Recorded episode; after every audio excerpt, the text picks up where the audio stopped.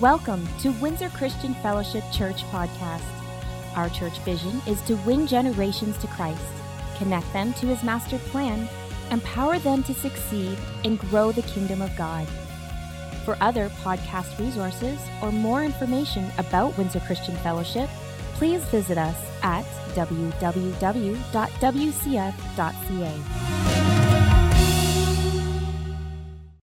Last week, um, for those that were here, we talked a little bit and shared a little bit about the history of WCF. That's kind of cool, right? There's a lot that went into the history of this building um, and this church. And so it's been 40 years. It's our 40th anniversary this year.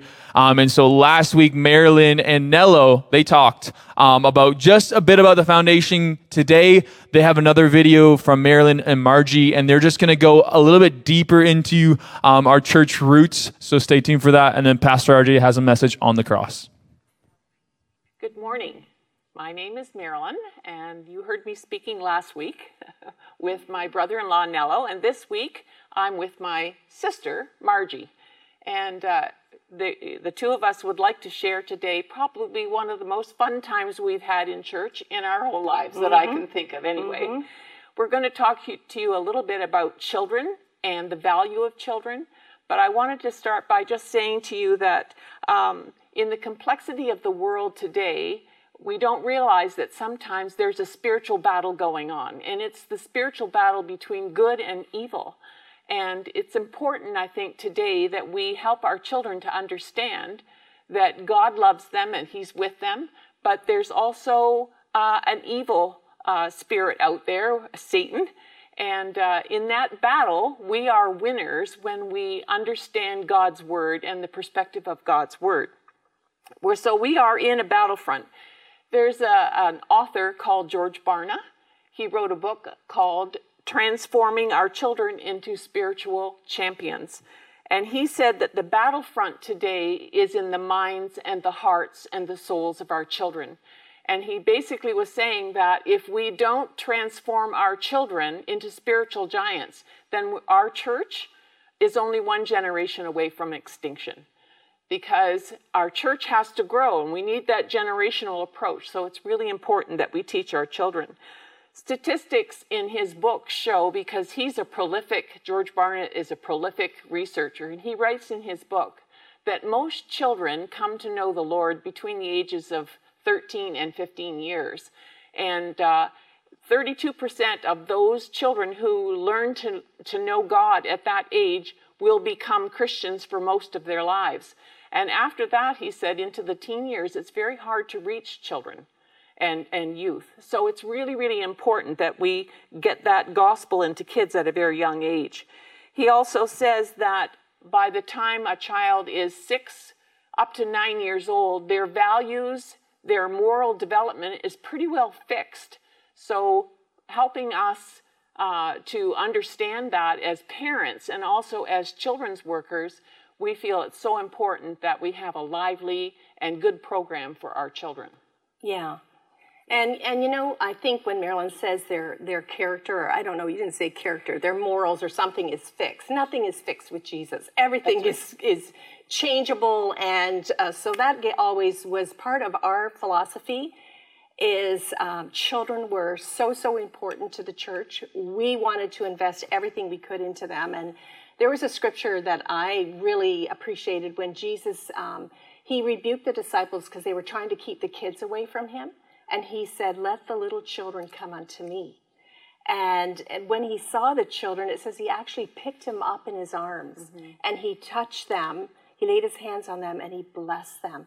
And so I think for us, for children's ministry, it was just our way of putting these kids in the arms of Jesus and knowing God could do amazing things in their lives. And, uh, you know, I just want to take this time too to thank all those people over the 40 years that were um, leaders or volunteers in children's ministry because I believe you are still, your work is still impacting generations ahead.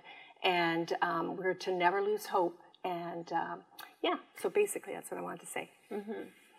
We, uh, we downloaded a few pictures so that you can see them.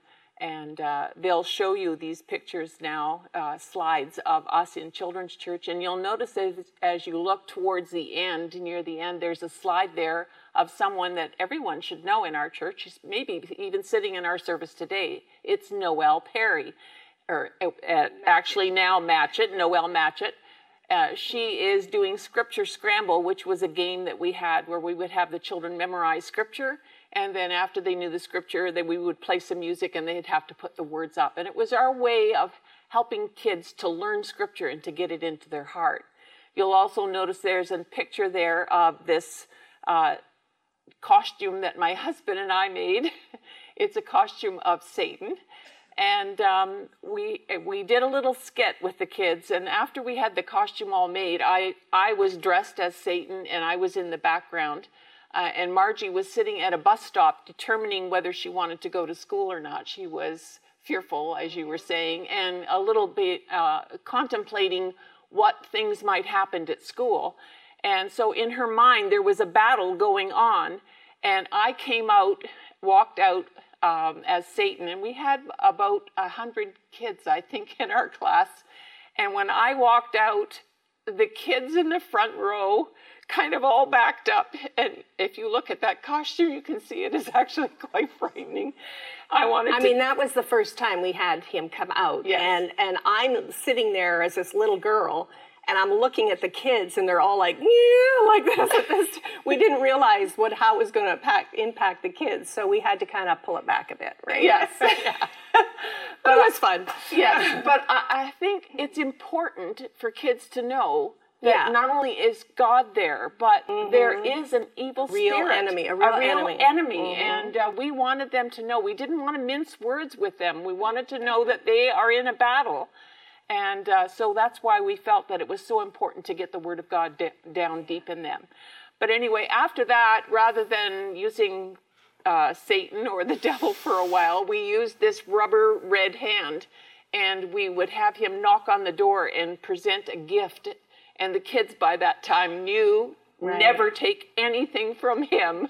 So whenever they heard that knock on the door and they saw that red hand, they'd all be screaming at us, "Don't take anything from the devil, Right.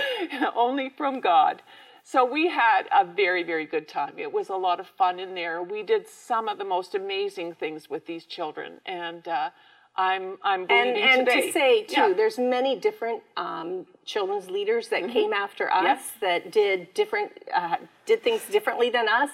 But I know that was has always been the priority for WCF is Yes. is to really have a good.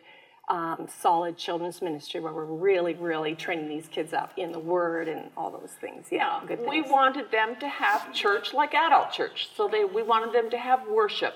We, we would have prayer lines with these kids. We would bring them to the front, and, and uh, we had all kinds of activities. We wanted it to be fun. We didn't want it to be like school.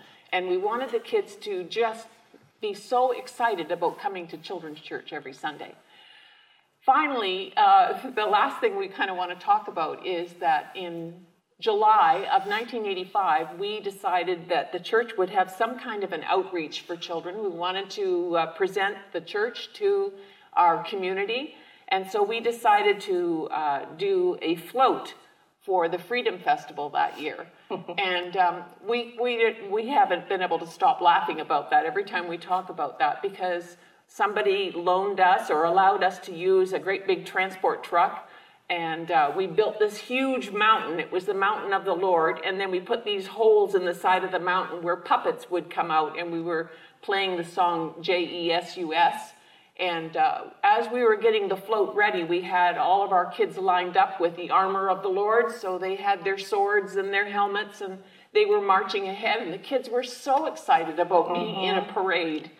That year, we won the Bob Upcott Award, which was the most prestigious award of all the floats for that particular Freedom Festival. So that was really exciting. I, I think we need to say too that out of the top of the mountain was smoke and balloons filled with scriptures going out all over the city.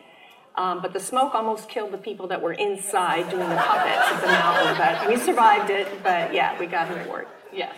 We were, I was one of the people inside, and uh, nobody told us that it would be so dark in there.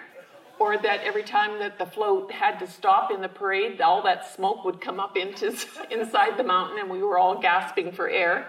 But we had no idea when the float was going to stop. So many times, many of us fell off our chairs or, or fell over. So it was a very funny time. And, and like I say, we can't stop laughing about that even today because there was a lot of stuff going on inside that thing. Maybe you had to be there, but Yes, you had to be there, yeah. But even after that, a lot of people in the city, and you were saying that you found balloons with scripture in South Windsor. So it was a wonderful time, but it was our way of reaching out to the city of Windsor. And I have to say that um, I have recorded in my little journal that I kept of the history of the church that we saw a lot of new people uh, within a couple of weeks after that time at our church who were coming to spy out what kind of children's church program we had. So we hope you enjoy. We have a little clip of that. Uh, uh, video showing the float. Don Daly is the one who's speaking, and so we'll just let you enjoy that video now.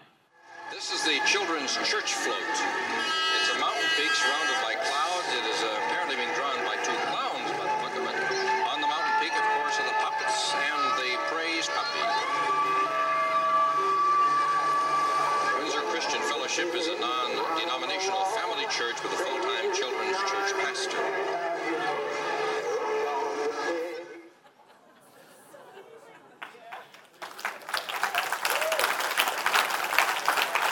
Good morning, everyone. So glad to see you all today. So, we had an amazing time at our encounter this weekend. And uh, there was a lot of transformation that happened. But now I want to change gears and go to the goodness of God. And today we're going to be focusing on the cross. And I have one statement that I want to make at the beginning that will set the tone for the rest of today's message. The cross of Christ, not your circumstances, measures God's goodness and love for you. And if I can explain that over the rest of this message, I'll be thrilled. What Jesus did at the cross for you demonstrates God's goodness and love towards you. It doesn't matter what your circumstance is. And in 1 Corinthians chapter 1 verse 18, the message of the cross is foolish to those who are headed for destruction. But we who are being saved know it's the power of God. And and when Jesus went to the cross, he made a way for the Holy Spirit's power to come inside of us so that we can live a holy life like he lived, so that we can live a righteous life like he lived, so that we can accomplish good things like he did good things.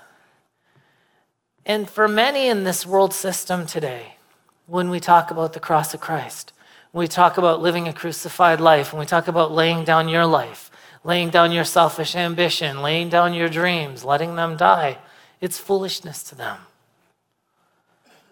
But they will perish outside of Christ. Even though they think it's foolish, they're still going to perish. They're still going to spend eternity apart from Him. But we who know Christ, the Christ followers, the ones that have the inner witness based on the Holy Spirit at salvation, we are the ones that know how to demonstrate the power of God to this planet. And if there's ever been a time when the planet Earth needs to see an outpouring and a demonstration of the power of God through his people here on planet Earth, it's now. Now, salvation, that's what Jesus made a way for at the cross, is a demonstration of God's goodness to all of us. He saved us from sin, He saved us from the curse, from separation from God. He actually became sin on the cross so that we could be made righteous. 2 Corinthians 5:21, amplified translation. He made Christ who knew no sin to judiciously be sin on our behalf, so that in him we would become the righteousness of God. That is, here's the translation, we would be made acceptable to him and placed in right relationship with him by his gracious loving kindness. The relationship you have with God is based on his loving kindness and his mercy that is directed towards you, and it was most fully realized and demonstrated at the cross. One of the best passages for us in the Bible is Romans chapter 5. If you start looking at verse 6, when we were utterly helpless, Christ came at just the right time and died for us sinners. He was sacrificed on your behalf before you even realized that you needed someone to save you. I mean, is anyone in here 100 years old? Any 90 year olds? Okay, we can count backwards from there 80, 70, 60, 50, 40. Some of you are a little bit on the younger spectrum. I see one over here that's pretty young. And some are a little bit older. But somewhere between 1900 and 2000 years, 19 centuries and, and two millennium ago, okay, depending on when you were born, Christ came to planet Earth before anyone even dreamed about you.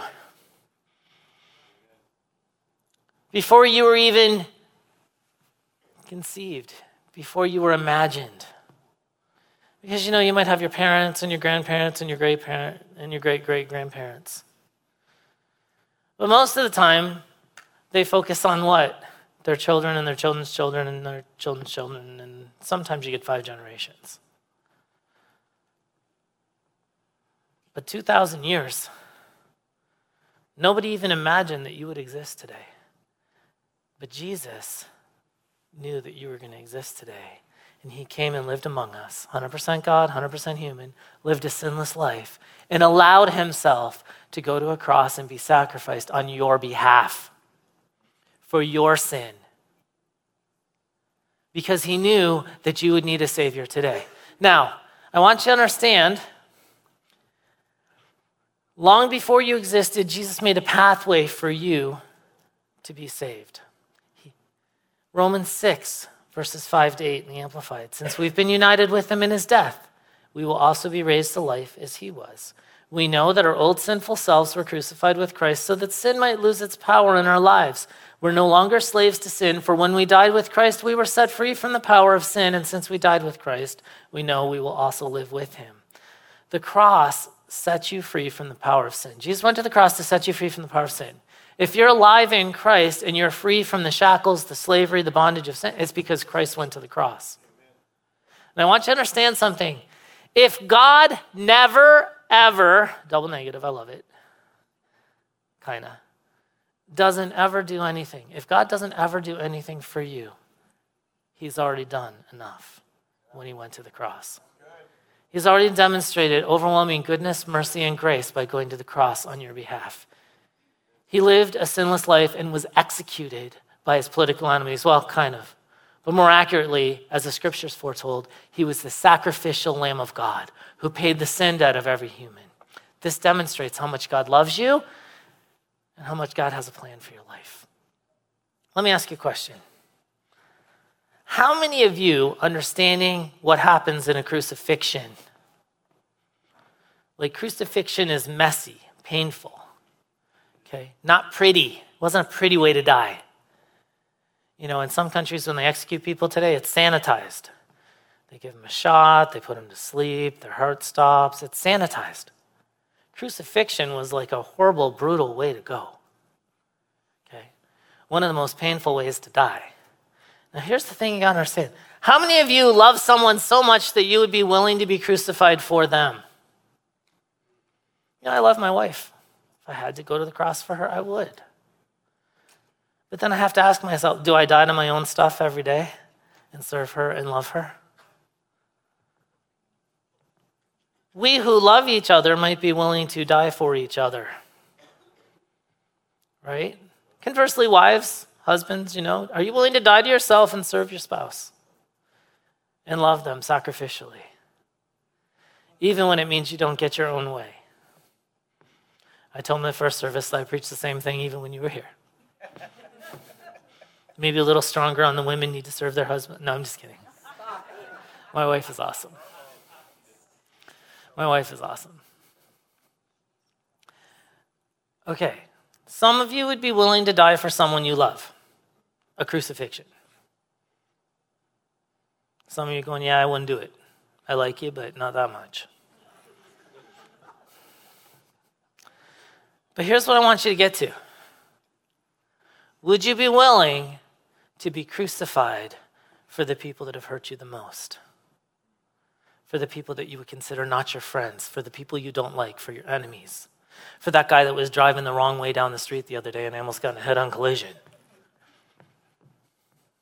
Would you be willing to go to the cross for them? Because if your answer is no, and I don't know, how we would answer that.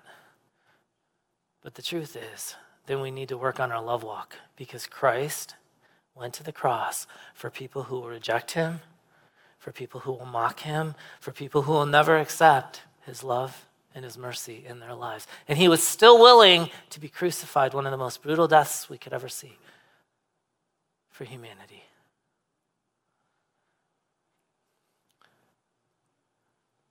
No one will ever convince me that the goodness of God was not demonstrated towards humans at the cross.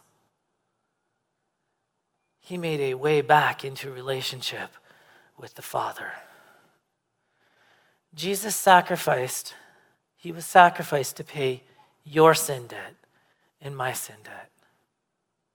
We could have never paid it off. Not in 10,000 lifetimes could we pay off the debt of our sin. There's so much more on the cross than just forgiveness of sins that God demonstrated his goodness. He gave us eternal life, freedom from the curse, healing, peace, wisdom. We can make a longer list of things that God accomplished for us at the cross. But I'll say this even when we watch the videos, and they do a pretty good job of trying to portray what happened and the violence and the, the ugliness of it. But how could a Hollywood producer ever capture God pouring out his wrath against sin for all of humanity on Jesus when he was on the cross that day. You can't capture that on film.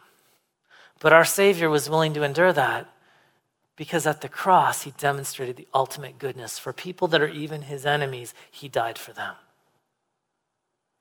Just like he died for you, who were once his enemies. Right? You were once an enemy of God, you know that, right? Even if you grew up in the church, there was a day when you broke the Ten Commandments.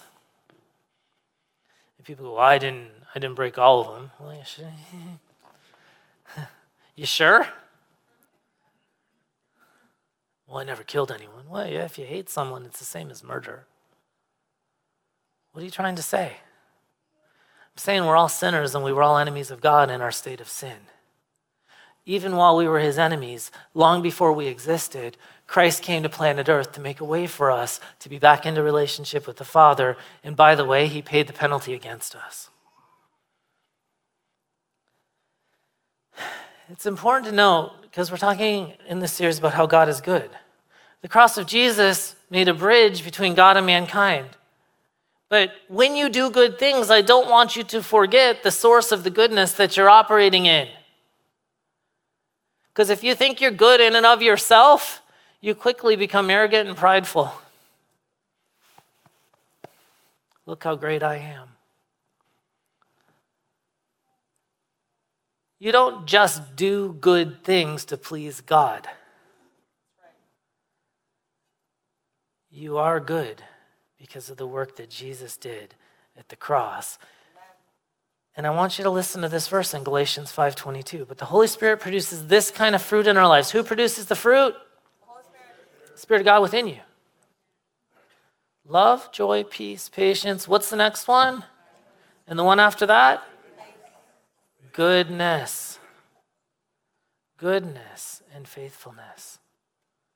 See, the goodness that you operate in is a fruit of the Spirit that's a byproduct of the Holy Spirit living inside of your life.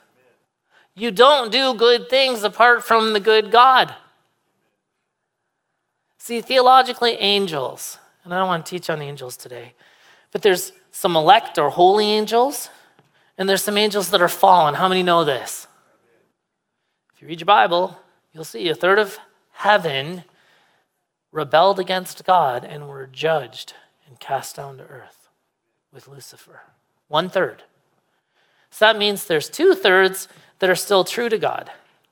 At the end of their probationary period, their testing time, the angels that stayed true to God now forever will be righteous angels and holy angels, not because they're holy and righteous in and of themselves. They're not good of themselves. They get their holiness and their goodness from the Creator. Just like us humans, while you're alive in time and space on planet Earth, the day will come when your probation, your testing time ends, and you will go to the next life. And you will either go to the next life with the confidence and assurance of knowing that you accepted the sacrifice of Christ on the cross for you and your sins are forgiven, or you will stand before God one day and bow your knee before Him and confess Jesus as Lord and the judgment will not be fun. Because you didn't accept, you didn't acknowledge, and you didn't walk out the path that He made a way for you to have. And at that point, you will either be good forever or apart from God forever. While you are here on earth in this process, the goodness that we have comes from God. He's good. His spirit's in us. He gives us the ability to produce good things. It was the cross that made that available to us. James 1:17, wherever or whatever is good and perfect is a gift coming down to us from God our Father who created the lights in the heavens. Psalms 31:19, how great the goodness you have stored up for those who fear you. You lavish it on those to come to you for protection, blessing them before watch, the watching world. Are, are you understand that the psalmist understood something that God has stored up good things for you. But the way that you access the good things that God has stored up for you is death. You die to yourself, you die to your selfishness, you die to your ambitions, you die to your dreams, you die to your desires, you die to your flesh. Which means when Paul says, I die daily, or take up, Jesus says, take up your cross and follow me, what is he talking about? We live a crucified life. As Christians, our life does not belong to us. Maybe that's revolutionary for you today. It's 100% true. Your life is not your own. You exchanged it. When you bowed to Jesus and repented of your sin, there was an exchange that took place. You surrendered your life to Him in His lordship and His authority, and He paid off your sin debt. It was a good deal for you, I promise. You know, there's all this stuff going on with the monarchy over in Europe, Britain right now. You know, Queen Elizabeth went on to the next life, and her son's taken over. And there's people that are for it and people that are against it, and people are judging this and people are judging that. And the truth is, I don't know. But I'll tell you this much it is much easier to serve a monarch that demonstrably has made it clear that they have their subjects' best interest in mind. How many know this is true? Okay. And, and what happens is our king Jesus, has demonstrated when he went to the cross on your behalf that he has your best interest in mind. And when we understand the kingdom of God, we understand that when He says, do this or don't do this, or act like I act, or take on my nature, or listen to what the Holy Spirit is telling you and develop the fruit, it's for your benefit.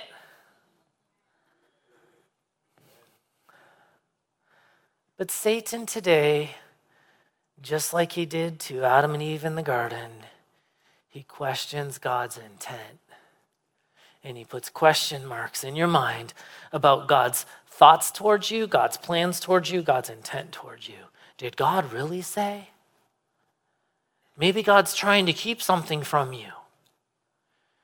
You're absolutely right, Adam and Eve. He was trying to keep something from you pain and suffering, shame, the curse. He was absolutely trying to protect you. He had your best interests in mind, but you believed the lie that he didn't, so you had to go investigate. How'd that work out for humanity? See, God has good things stored up for us. When we exchange our life at the foot of the cross and our life no longer belongs to us because we are His creation, we're His sons and daughters. You know, you want to operate in the authority of Christ, you have to be fully submitted to Christ. You're not submitted to his authority, you're not submitted to Christ, you don't get to operate in his authority. Think about that. He made us ambassadors. We're supposed to represent him on planet Earth, but how well do we represent? Oh, we look nice and shiny on Sunday when we're sitting in church with all our friends. I'm a good Christian. we look at the person next to us and I'm a better Christian than him. Just like the Pharisees, right? Oh God, I'm glad I'm not like this sinner over here. Give me a break. God has goodness stored up for you. Are you fully surrendered to Him? Are you willing to, are you willing to give your life to Christ? Are you willing to allow God to have His way? Over your plans? Are you willing to be obedient no matter what the cost? Sometimes there's a cost to following Christ, isn't there? It costs you your reputation. Sometimes it costs you your friends. Some people, it costs them their life, their family, their livelihood. It's time that we, as God's people, really start getting serious about what we believe, about what God's word says, and start living accordingly. You know, there's an expression put your money where your mouth is. If Christians would simply put their money where their mouth is, if Christians would simply live like Christ encourages us to live. You know, you read through the New Testament and Paul's talking to the Corinthian church. Man, the Corinthian church was messed up. They had some problems, they had issues. So it tells me that we're probably going to have issues today. But what the Corinthian church didn't have and what we don't have is excuses. We have the Spirit of truth within us, we have God's revelation of truth. There's no excuse. We can make excuses, but God's not going to take our excuses. And, and we have to come to a place where, you know what? Okay, God, I believe you're good. I believe that you accomplished goodness on the cross for me, and I am willing to do what you want me to do and go where you want me to go and say what you want me to say. That's an obedient statement. But practically, what does that look like? What do you mean you want my ties? What do you mean? All you want is my money. I don't want your money. God wants your heart. If He's got your heart, He's got your money. I joke all the time, but there's a lot of truth in it. I tell my wife, what's mine is yours and what's yours is yours. We are a covenant relationship before God. Everything I have is my wife's, and everything she has is mine. We're one unit, we do life together. If you're one with Christ, everything he has is yours.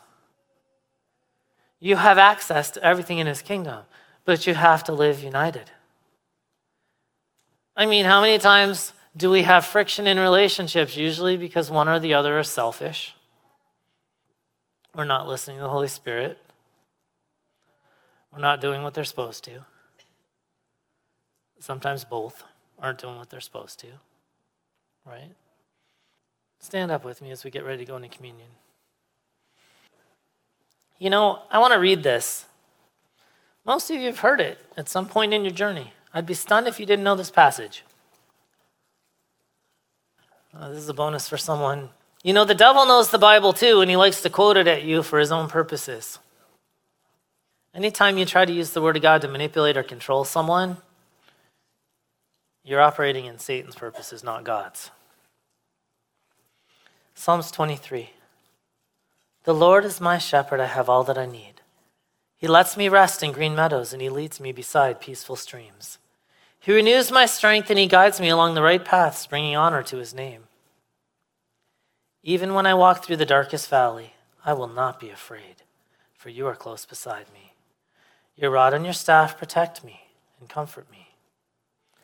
You prepare a feast for me in the presence of my enemies. You honor me by anointing my head with oil, and my cup overflows with blessings. Now, catch this next line. Surely your goodness and unfailing love will pursue me all the days of my life, and I will live in the house of the Lord forever. You know, the psalmist had a revelation of something God is good, His mercy towards you is unfailing, and His love towards you is never ending.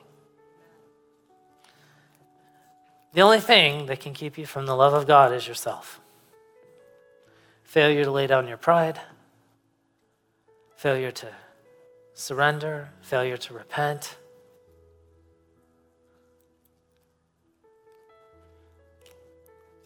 Father, as we come to the table today,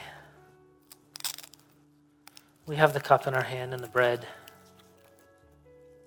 And I know, Lord, that this wafer represents your body that was broken, broken for my sin, really broken for my healing, and to free me from the curse.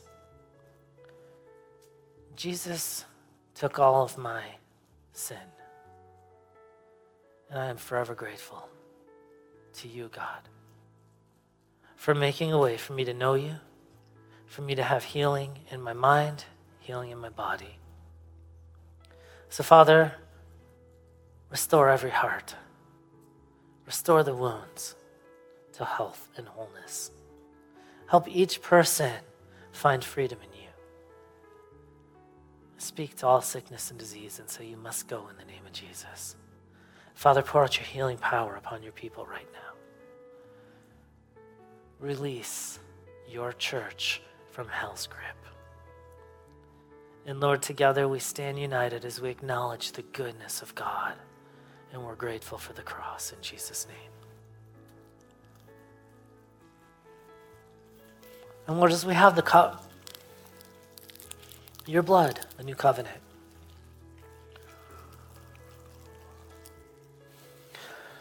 Help us to not forget the price you paid. The impossible debt that you relieved us of. The great lengths you went to demonstrate your goodness towards us and your good thoughts towards us and your good purposes towards us. Father, forgive us for apathy. Forgive us for gossip. Forgive us for not trusting you. Forgive us for our lack of faith. Father, we release others, and in turn, we receive forgiveness and we release ourselves as well. Help us to operate in the fruit of the Spirit. Let goodness come forth in your people. Put a love in our hearts for the lost. Put a love in our hearts for those that don't treat us as we want to be treated. Help us, Lord to demonstrate your grace and goodness to this lost and dying world in Jesus' name. As Dave and Carolyn come, I just want to encourage you if you need prayer for whatever reason, there will be some people at the altar to pray for you after the service. Feel free to come forward. Thank you so much, Pastor RJ, for challenging us with the hard questions this morning, with truth I mean, we get truth every Sunday, and I'm so grateful for that. Um, and we love and appreciate both you and Pastor Mary. Um, there's a song, it's, I don't know how old it is, it's quite old, but the Newsboys put out a song a long time ago called The Cross Has the Final Word. And I'm going to read a few lines just picked out from the verses. Uh, Sorrow may come in the darkest night, but the cross has the final word. Evil may put up its strongest fight, but the cross has the final word. The Savior has come with the morning light, but the cross has the final word. Want to encourage us for our next encounter. Yesterday was wild. We uh, we'd have gone by our house at 7:30 this morning. Her and I sharing sitting in our front porch. It was you'd have thought there was a whole bunch more than two people there, and uh, with the women separated from the guys, we just kept sharing back and forth stuff that was going on all day. In reference to the cross, we know that we have an enemy. You know that we have a thief that tries to steal stuff from us that has already been given to us. And one of the major footholds of him is trying to convince you that what happened on the cross is not receptive to you. Something happened in your past, whatever, you are not worthy of what he did on the cross. Well, Jesus went there for you to receive everything you will ever need spiritually, and most of all, the forgiveness that we need at the cross. When you hear that little fiery dart coming in saying, You're not part of the crowd that's in here, you return it with the word of God. We're told about the sword of the Spirit being so powerful. When Jesus was all done, he said, it is finished. It's gone. It's done. That's all you have to tell the enemy. Go on, get, because this is what my Savior did for me. I want to remind you guys of all the fighting that was going on last week spiritually, trying to mess up this encounter. I'd like to encourage us to keep on praying for our leadership. They go through some really heavy stuff that a lot of times they don't want to share with us what's going on, but we need to hold them up in prayer. They are our leadership, and we are following after them and holding them up before the Lord. We want to see them in a position where sorry to say it, but a lot of pastors never make it past six and a half years as being pastors. We want ours to fulfill the destiny that God has for them. So bring them out, get in some spiritual warfare for our leadership because they sure got picked on last week. Thank you, Jesus. Windsor Christian Fellowship, you have been equipped. You can do better than that. You have been equipped. Thanks, you guys.